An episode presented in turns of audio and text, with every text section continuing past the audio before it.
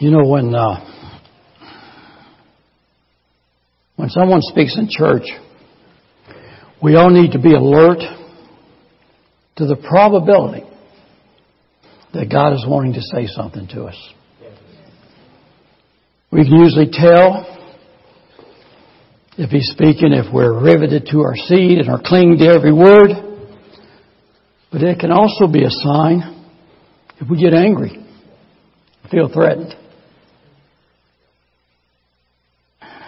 I think we really agree with everything a speaker has to say.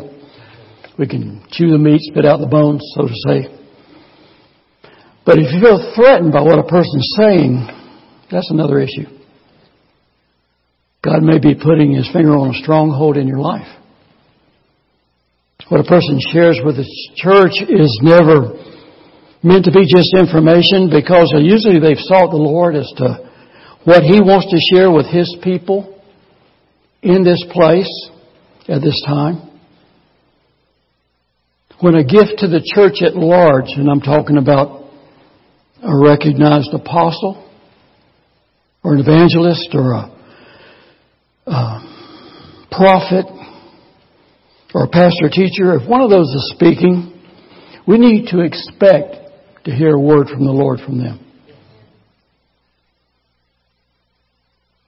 But the same thing is true when one of our elders speak.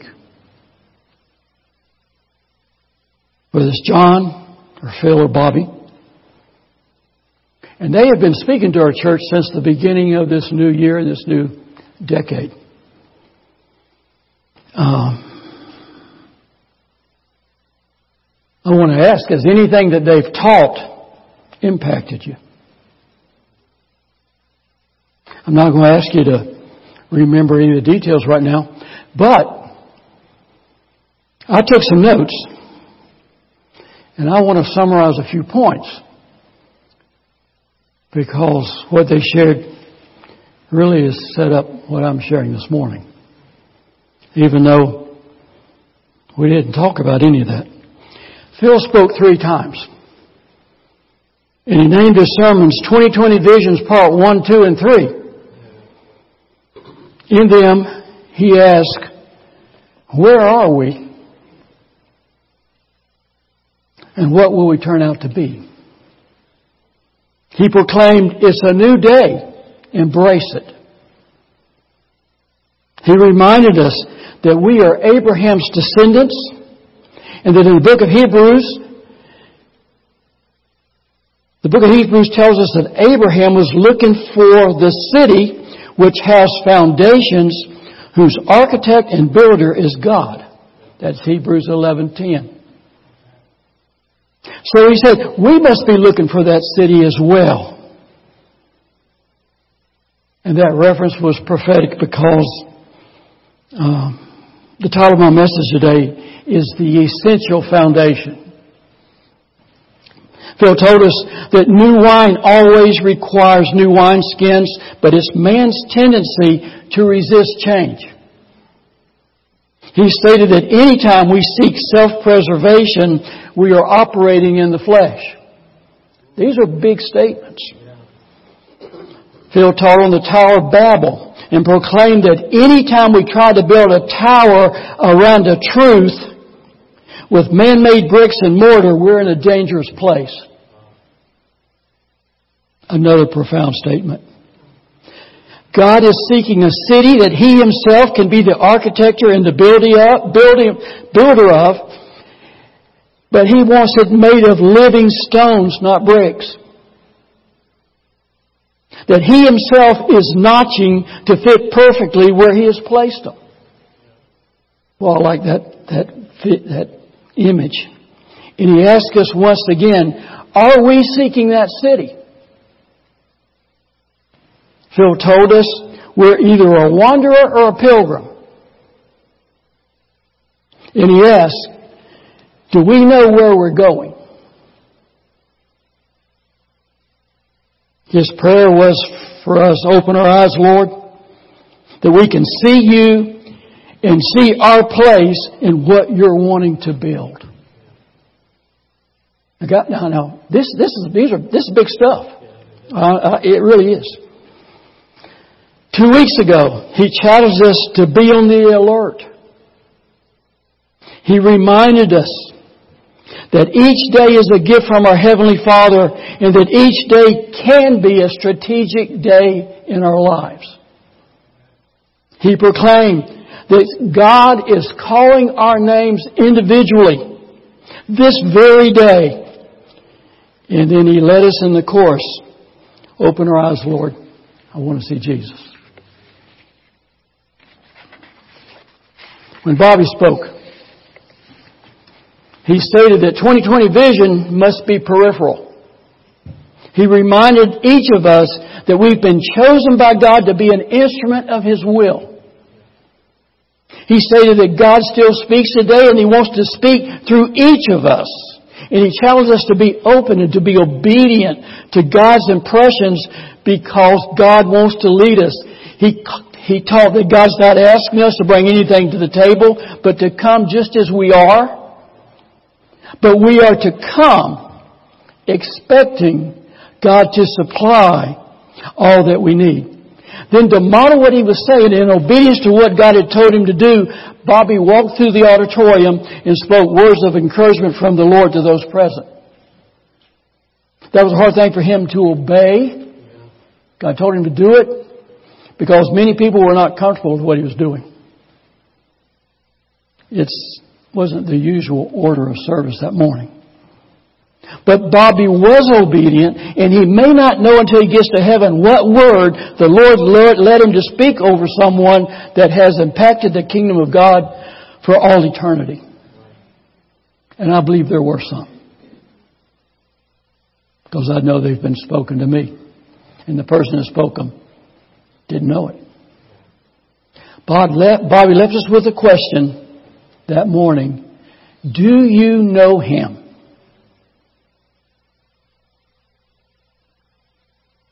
Last Sunday, Bob spoke, Bobby spoke out of Deuteronomy 29, 29, which says, the secret things belong to the Lord our God, but the things revealed belong to us and our children forever. Then he began to point out some of the things that have been revealed to us in these days. Bobby, Bobby said that he believes we're living in the last days. I heard that in the 1960s as well. But, regardless of when Jesus may come back, he said, these are definitely the last days for some of us. I turned 73 three weeks ago. And I know that's true for me. I am excited to be alive during this time in history. And I believe, like Queen Esther, that I was born for such a time as this. Bobby reminded us that we have the Spirit of God living inside of us and that the role of the Holy Spirit is to reveal, to reveal Jesus to us. The Spirit wants to open our eyes and our ears so we can see what God is doing through Christ in us and hear what He is saying. We can see, listen, and obey Him, Bobby said, because we know Him and know we can trust His love. He said, wherever you're going, God is already there. And God will go with you and show you the things that are of Him. God is simply saying, come walk with me. Then Bobby challenged each of us to let others see Jesus in you. Song he sang at his dad's funeral. So, that brings us to this Sunday. I'm not an elder in this church, and I have asked not to be considered for that position. I'm not recognized as a gift to the church at large, as a teacher, and I'm not hoping to be. But I am a committed member of this body of believers, and I believe the Lord has given me a message to share with you this morning that's very important. So before we go any further, let's pray. I want to ask the Lord to speak to us during this time. Lord, thank you for this church. Thank you for the impact it has had on this community. Thank you for the privilege of walking together with you. And Lord, I thank you for this time in history when we have the privilege of being instruments of your kingdom purposes. Lord, I ask that you would give us ears to hear what your Spirit would say to us as individuals and as a church this morning. I ask for an anointing of your Spirit to bring forth what's of you, to keep back anything that's not, and to give us the ability to uh, recognize what you're saying and how it relates to us. I ask this in Jesus' precious name. Amen. Amen. I want to talk to you this morning about the Church of Jesus Christ. We've been studying that subject in our Wednesday morning Bible study group for a little over four months now. Probably be doing it for a little more than four years. Because it's a big subject. But in the next 30 minutes, I want to summarize you some of the things we've been seeing. And if you have a Bible, would you turn your Bible to uh, Matthew 16, verse uh, 13.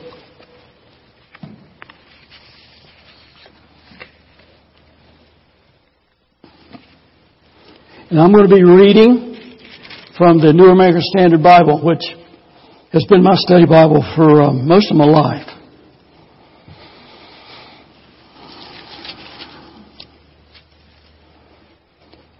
Now when Jesus came into the district of Caesarea Philippi, he was asking his disciples, who do people say that the Son of Man is?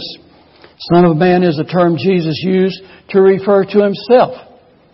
We know he was the Son of God, but he was also the Son of Man. And the difference between those two would be a good sermon sometime, but not right now. He said, and the disciples said, some say John the Baptist, come back to life. Others, Elijah, still others, Jeremiah or one of the prophets. And he said to them, but who do you say that I am? Simon Peter answered and said, you're the Christ, the Son of the living God. And Jesus said to him, Blessed are you, Simon Barjona, or son of Jonah, because flesh and blood have not revealed this to you, but my Father who's in heaven. And I say to you that you are Peter, and upon this rock I will build my church. And the gates of Hades will not overpower it. And I will give you the keys of the kingdom of heaven. And whenever you bind on earth shall have been bound in heaven. And whenever you loose on earth shall have been loosed in heaven. Then he warned his disciples that they should tell no one that he was the Christ or the Messiah. From that time, Jesus began to show his disciples that he must go to Jerusalem and suffer many things from the elders and the chief priests and the scribes and be killed and be raised on the third day. Peter took him aside and began to rebuke him, saying, God forbid it, Lord, this shall never happen to you. And he turned and said to Peter, Get behind me, Satan. You are a stumbling block to me, for you are not setting your mind on God's interest, but on man's. Then Jesus said to his disciples, If anyone wishes to come after me, he must deny himself and take up his cross and follow me. For whoever wishes to save his life will lose it, and whoever loses his life for my sake will find it. For what will it profit a man if he loses the whole world and forfeits his soul? Or what will a man give in exchange for his soul? For the Son of Man is going to come in the glory of his Father with his angels, and then will repay each man according to his deeds. Truly I say to you, there are some of, the, of you who are standing here who will not taste death until they see the Son of Man coming in his kingdom. Now, Six days later, Peter, James, and John went with Jesus up to a mountain nearby and they saw the glorified Christ talking with Moses and Elijah. But let's look at this passage. This is the first time in the New Testament that the word church is mentioned, and it's only one of two times that Jesus ever refers to it. Caesarea Philippi was an area where where the, the roots, the, the, the, base of, of the River Jordan comes out out of an underground cave and it was a place of a lot of religious activity, a lot of heathen shrines were around it. The Romans made it an area where they came and worshiped their gods. And as, as, as Jesus and disciples walked in that area, you could see these things all around. And so he says to them, uh, who do people say that I am? They gave him a few things that they'd. You know, this is, you know. But then he says, well, who do you say that I am? And boy, this is an important question for all of us. Because I think sometimes we don't, we haven't even touched the tip of the iceberg in terms of who He is. Who He is in us. And who we are in Him. And Peter says, You are the Christ, the Son of the living God. And Jesus got excited. He says, Blessed are you, Simon, you know, son of Jonah or son of John, because flesh and blood has not revealed this to you, but my Father who is in heaven. Now I want to ask you, why did Jesus get so excited?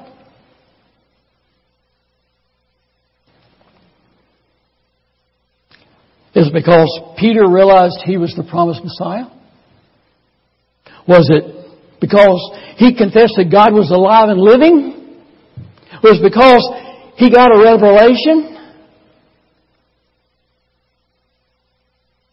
Or was it because Jesus recognized that this revelation came from the Father. That was it. Jesus to see it, maybe for the first time, that his Father in the heavenly realm is doing in one of his disciples the same thing he has always done in his life. He's revealing himself. And Jesus is excited. Now, I, I believe that's the proper reason because of uh, a verse that comes in a few minutes. I'll refer to that. But let me just say, this is how Jesus lived his life. John 5, 19. Jesus explains, the Son can do nothing of himself unless it's something he sees the Father doing. For whatever the Father does, these things the Son does in like manner, for the Father loves the Son and shows him all the things that he himself is doing. And the Father will show him even greater works than these so that you can, you will marvel. And then in John 12, 49, talking again, he says, I did not speak on my own initiative, but the Father himself who sent me has given me commandment as to what to say and what to speak. Later after his resurrection, Jesus appeared to his disciples and he told them, Peace be with you. This is in John 20, 21, if you want to write down the reference. Peace be to you. As the Father has sent me, so I'm sending you. And then in the next verse, he adds, verse 22, receive the Holy Spirit. Because we must all depend on Him. Now back to our passage. He, Jesus goes on in his excitement. He says to Simon, he says, you are Peter. And the Greek word is Petros, which means a small stone. But then he, he changes the nouns and he says, and upon this rock, Petra, which is a bedrock like the rock of Gibraltar, on this foundational stone, I will build my church and the gates of Hades or the place of the dead will not overpower it or prevail against it. Jesus calls the church His church. And He says that He will build it. I like that. But what is the bedrock that He's talking about that would be the foundation of the building? Is it Simon Peter, the man? Roman Catholic Church teaches that. But I don't think so because in just a few minutes he calls Peter Satan. and uh, I'm not, not sure how you can connect those two. Now, the foundation of the church on which Jesus wants to build is the active revelation from our living God the Father. I think it becomes clear when we do read verse 19. Matthew 16, 19 says, he says to Peter, I will give you the keys to the kingdom of heaven, and whatever you bind on earth shall have been bound in heaven, whatever you loose on earth shall have been loosed in heaven. But let's look at this verse in the Amplified. In the Amplified Bible, it reads this way, I will give you the keys of the kingdom of heaven, and whatever you bind, that is declared to be improper and unlawful on earth, must be already bound in heaven. And whatever you loose on earth, declare lawful, must be what is already loosed in heaven. Now, you can check out for a minute if you want to, but I will explain this. Those of you that were English majors would appreciate it. The the verbs that are used in the second half of each statement are in the future perfect passive. Now you can say, thanks for telling me that. You know, the future perfect passive tense, and they describe things in the state of having already been done. This tense is used to talk about actions or events that will be finished by a certain moment in the future. When you use this tense, we are projecting ourselves forward into the future and looking back at an action that will be completed sometime later than now. I'll give you an example. Here's an example. Don't worry. All the work will have been done by four o'clock. Will have been done is in the future perfect passive. Or we're running late. By the time we arrive at the stadium, the game will have been finished. Or, hey, all guests, all guests will have been brought to the event before it starts. With this understanding, and it's important to have that understanding because this verse is so misused. But with this understanding, we now must consider the question, what are the keys of the kingdom of heaven? What are things that will allow us to know already what things have been forbidden, what things have been permitted? But, but, but before we approach that question, I want to ask a question. What is the kingdom of heaven? Is it the same thing as the kingdom of God? Yes, it is. they're not two different things. Because Matthew is the only gospel that uses the term kingdom of heaven. And he, and he did so because he was writing, you know, a kingdom of heaven or the kingdom of the heavenly realm. He was writing to a Jewish audience and they are very careful and use the name of the Lord, name of God very sparingly. So he, because he was writing to them, he used kingdom of heaven instead of kingdom of God. The kingdom of heaven or the kingdom of God is life with God. And it begins here on earth now. It's the realm where God's will is done. The realm where He rules as King, where what He is saying is, is, is, is being spoken, where what He is doing is being accomplished. It's ultimate reality where we can experience fellowship with the Father and with His Son, as the Apostle John describes in 1 John 1 3. He's writing the letter and he says, the reason we're writing this is because, man, we're fellowship with the Father and with the Son and we want you to get in on it so we, you, we, our joy will be complete. The Bible refers to this realm as eternal life. In his high priestly prayer in, in John 17, 3, Jesus says, this is eternal life, that they may know you, the only true God, and Jesus Christ, whom you sent. When Jesus was walking the earth, a religious leader came to see him in the middle of the night. And we read this in John 3 and said to him, God must be with you for you to be able to do the, the things that you do. And Jesus answered and said, basically, I'm living in a realm you don't know anything about. You must be born from above in order to see that realm. And you must be born of water, a natural birth, and the Spirit, a spiritual birth, in order to enter it. And he's talking about the kingdom of heaven or the kingdom of God.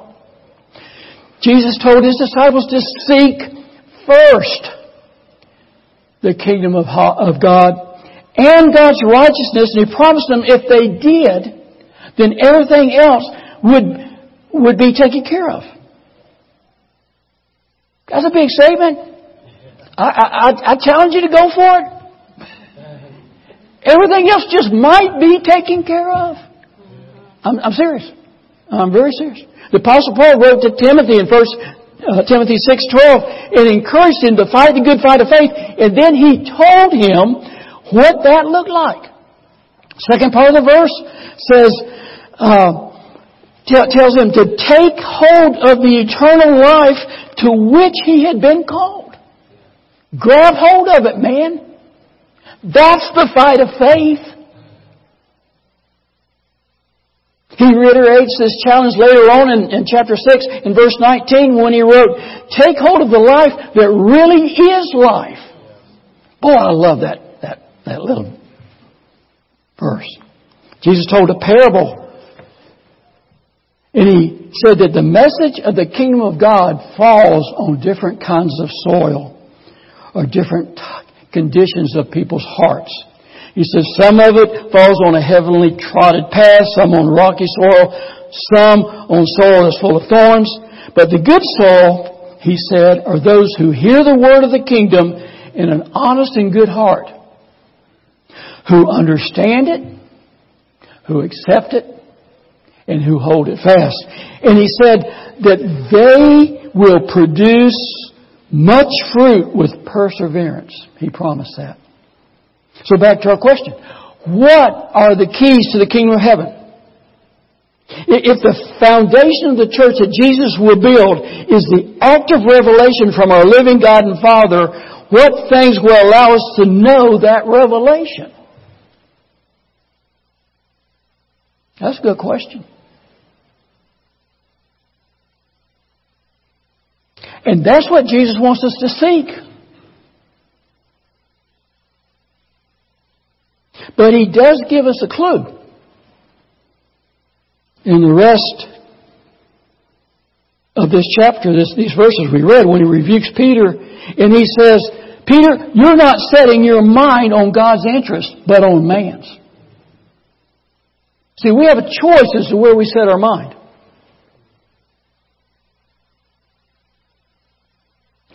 Paul taught that the mindset on the flesh is death.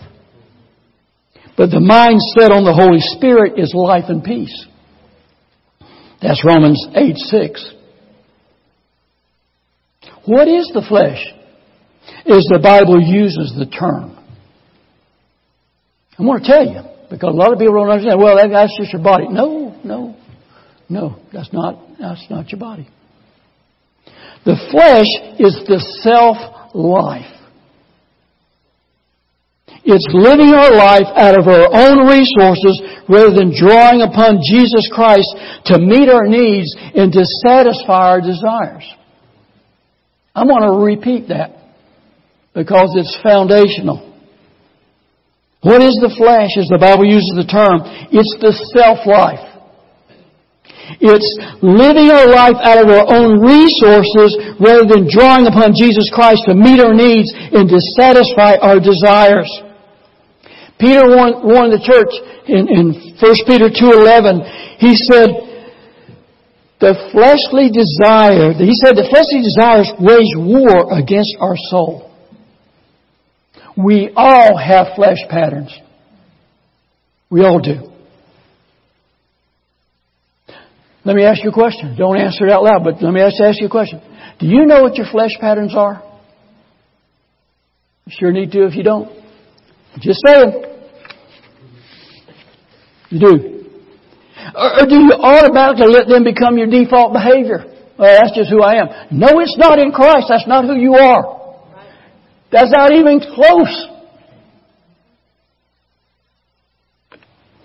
One of the worst kinds of flesh is religious flesh. Because we don't recognize it as a problem. Paul wrote to the Galatians and he said, Walk by the Holy Spirit and you will not carry out the desire of the flesh. For the flesh says its desire. This is in Galatians 5, 16 and 17 if you want to look it up later. I forgot to tell you that.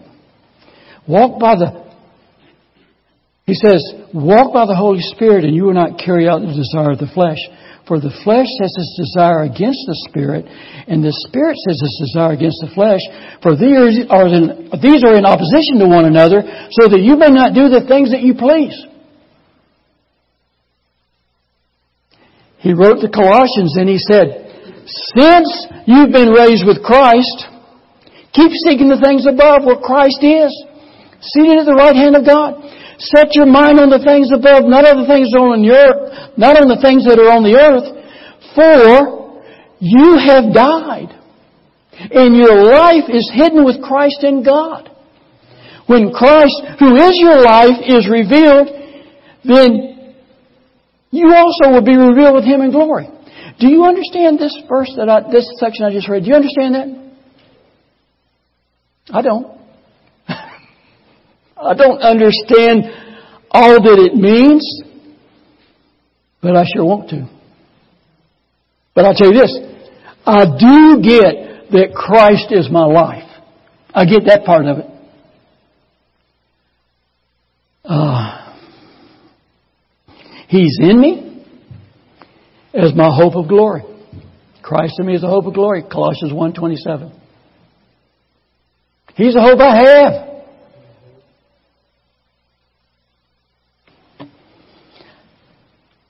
And I do get that I'm in Him. John 14, 20. Interesting verse. Jesus in, in John 14, Jesus is saying, look, the help of the Holy Spirit is coming. And, and, and he's telling his disciples, I'm going to be leaving, but it's going to be even better after I leave because the Holy Spirit is coming. The helper in a verse I've never heard anybody preach on, preaching on the Holy Spirit that they need to start with, so I'm going to start with it right now. He says, on that day, on what day? The day that the Holy Spirit comes. On that day, when you receive the Holy Spirit,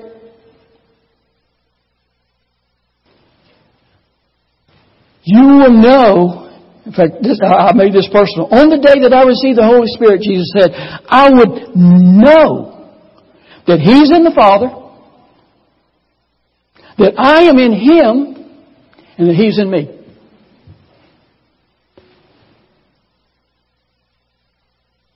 Now I have received the Holy Spirit. So I'm looking to Jesus to live His life through me by His Spirit as we walk the earth together. And I, but I have to focus. I have to make this a priority. My first key to this life together is for me to set my mind on the things above as best I can. I mean, I mean, it's a battle. It's hard to practice the presence of God day by day and moment by moment. Be present with God and present with whom you're with. And I challenge you to try it. Try it for a minute. Just a minute. We can move on from there later. Try it for a minute. And you will see that there's a lot of distractions going on. Our flesh is strongly entrenched. And you can be very easily distracted. Jesus tells Peter and the other disciples, if anyone wants to, wants to come after me, he must deny himself, take up his cross and follow me. And that's another key to the kingdom. So I would ask you, do you have handles on what that means and what it would look like in your life? That's an important thing to ask. But that's for another sermon at another time, so I'm going to go back to what we're talking about. I want to close. Because I want to share with you a journey that I'm on. And it has very much to do with what we're talking about. I work at a children's home. And by the way, I'm going to be retiring. I hope as early as June. I'm having some teeth problem and if I can't afford to pay the tooth bill and retire, I will work a little longer. But if you know anybody that has a four-year degree, that's all you need. I would love to hand that job over to somebody that knows the Lord and sees it as a calling in the ministry. I, I wasn't planning on sharing that, but I work at a children's home, and some of the residents we get are boys whose parents have lost custody of them because of abuse and or neglect. This is often because of drug usage on the parent's part. Part of my job is to supervise visits between these parents and their sons. And during these visits, I really pray and seek to be present with these parents and to show them respect and not judge them.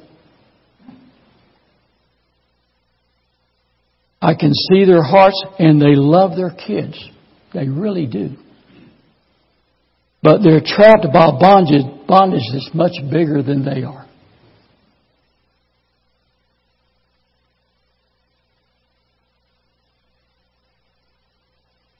I've seen some of our boys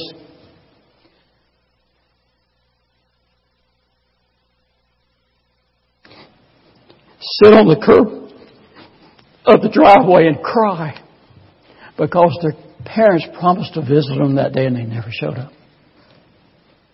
It breaks my heart.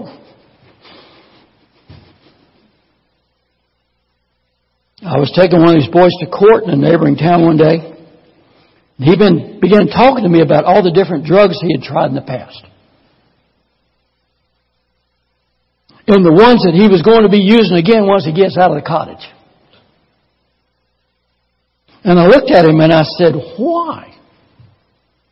Why after all the, that drugs has done to your family, why would you want to do that stuff? Not preaching at him. I just want to know. And he looked at me and he said, Mr. Tommy, there's a lot of stress in life. He may have been 14. There's a lot of stress in life. And I want to be happy.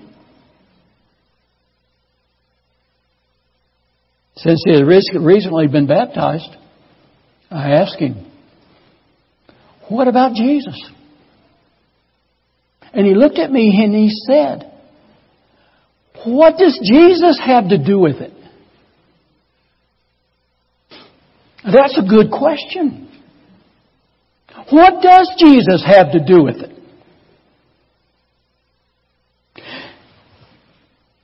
What does Jesus have to do with satisfying our innermost desires in life? I mean, really. I mean, I mean, he can take care of the going to heaven stuff, you know what I mean? I got car insurance, health insurance, homeowners insurance, and hell insurance. All right, I'm ready.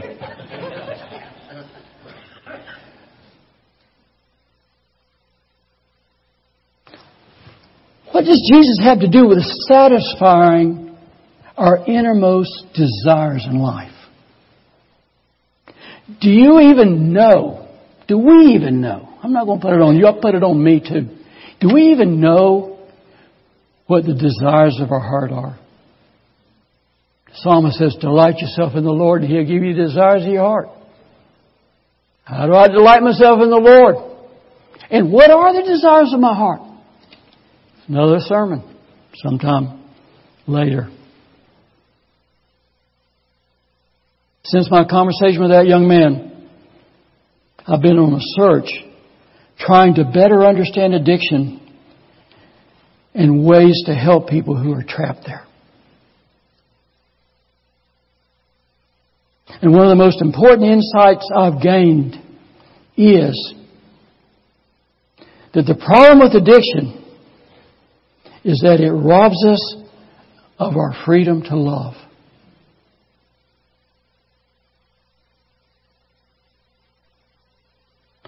An addicted person is distracted. They cannot be present with a person that they want to love. And this is, this, this insight has impacted me greatly. There is an intimate relationship between attention and love. We say every Sunday, don't forget to love one another. If you're not attentive to the Lord,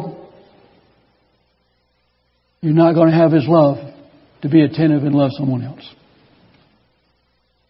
There's an intimate relationship between attention and love. And the reason I mention this is because it, it, just has so much profound implications in our attempts to love the Lord our God with all our heart, mind, soul, and strength. It requires attention.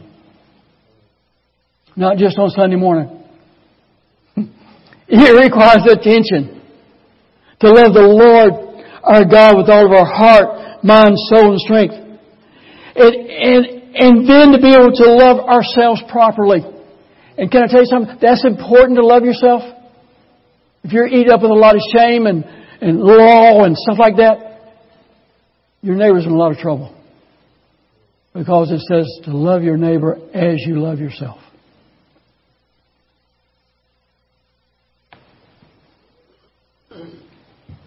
I can't love anyone else if I can't give them my attention. And, and there's something else I'm seeing, and, and you may not agree with this, but that's okay. I'm also seeing that we all have addictions in our own lives in many ways.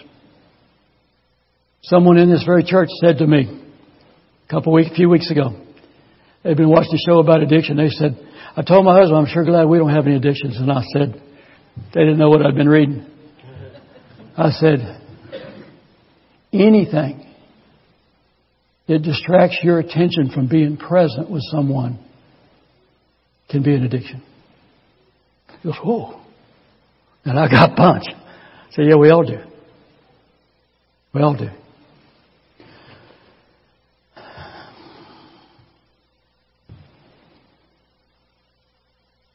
When I say addictions, I mean rights that we think we still have a right to hold on to.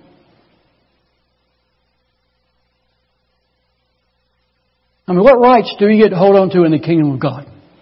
Give me a list and, and meet me later. I'd like to go over that list with you. Particularly if it's long. But even if it's not, that's something to wrestle with.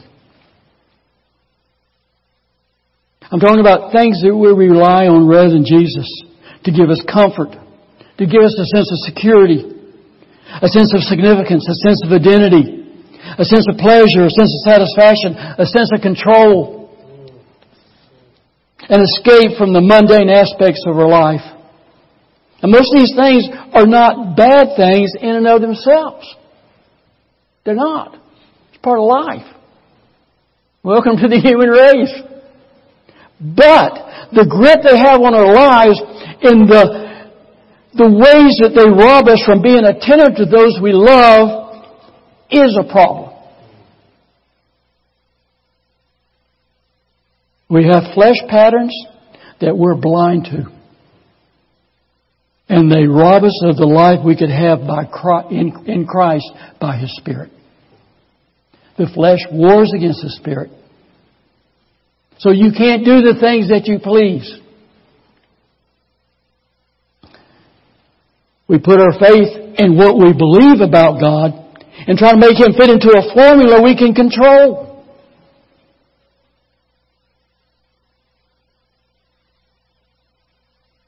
But often we don't seek the face of God to find out what He's saying and doing right now. Because we think we already have Him figured out and we don't. I've come to the conclusion that the only way to help people with addictions is to recognize my own and to deal with them. To repent, change my way of thinking. To seek God's mercy and grace which I desperately need. And I know in Hebrews it says, come boldly before the throne so that you may receive mercy and grace in your time of need. And you will come if you recognize that you have that need.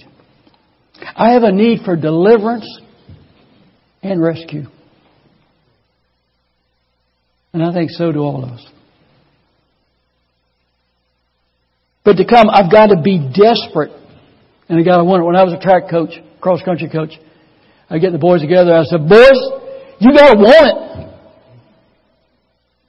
If you don't want it, I mean, you need to want it more than you want those girls out there. You need to want it. And those that wanted it succeeded. But I've got to be desperate and I've got to want it and I have to be willing to change. I appreciate Phil making that point. You got to be willing to change. Don't worry about somebody else and how God needs to fix them. I can remember as a pastor, sometimes I'd be preaching, I'd see a, a wife over there giving her husband the elbow, giving him the eye like, now you need this and this, this is for you. That's not the way to do it. It's for you. You don't need to worry about the, the speck in somebody else's eye when you got a log hanging out of your own. Seems like I heard that somewhere.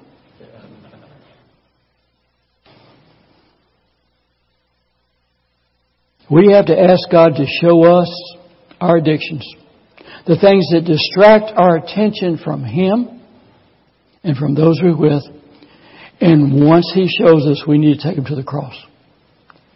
Boy, that, that would be a great series of sermons on what took place at the cross and what we can do if we, what it means to take up a cross. Big. It's life changing big. And so you need to get some, need to grab hold of that. Find somebody that understands it. I'm not saying that's me. I'm just saying find somebody that understands it. Once we get a measure of freedom, I'm not talking about per- perfection. There's nobody that's perfect. We're all imperfect. We are all imperfect. But once we get a measure of freedom. So we can be truly attentive to others in need. We can meet them at the level ground at the foot of the cross. It can help them find the freedom that we ourselves are finding.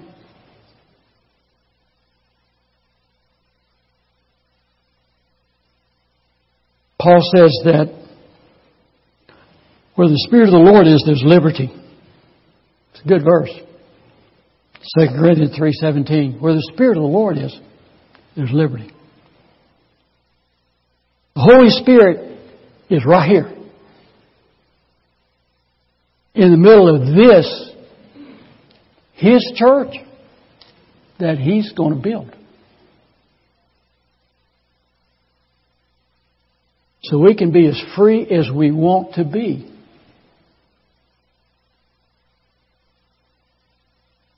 So I say, let's go for it together. And remember to love one another as best you can. Amen. Thank you.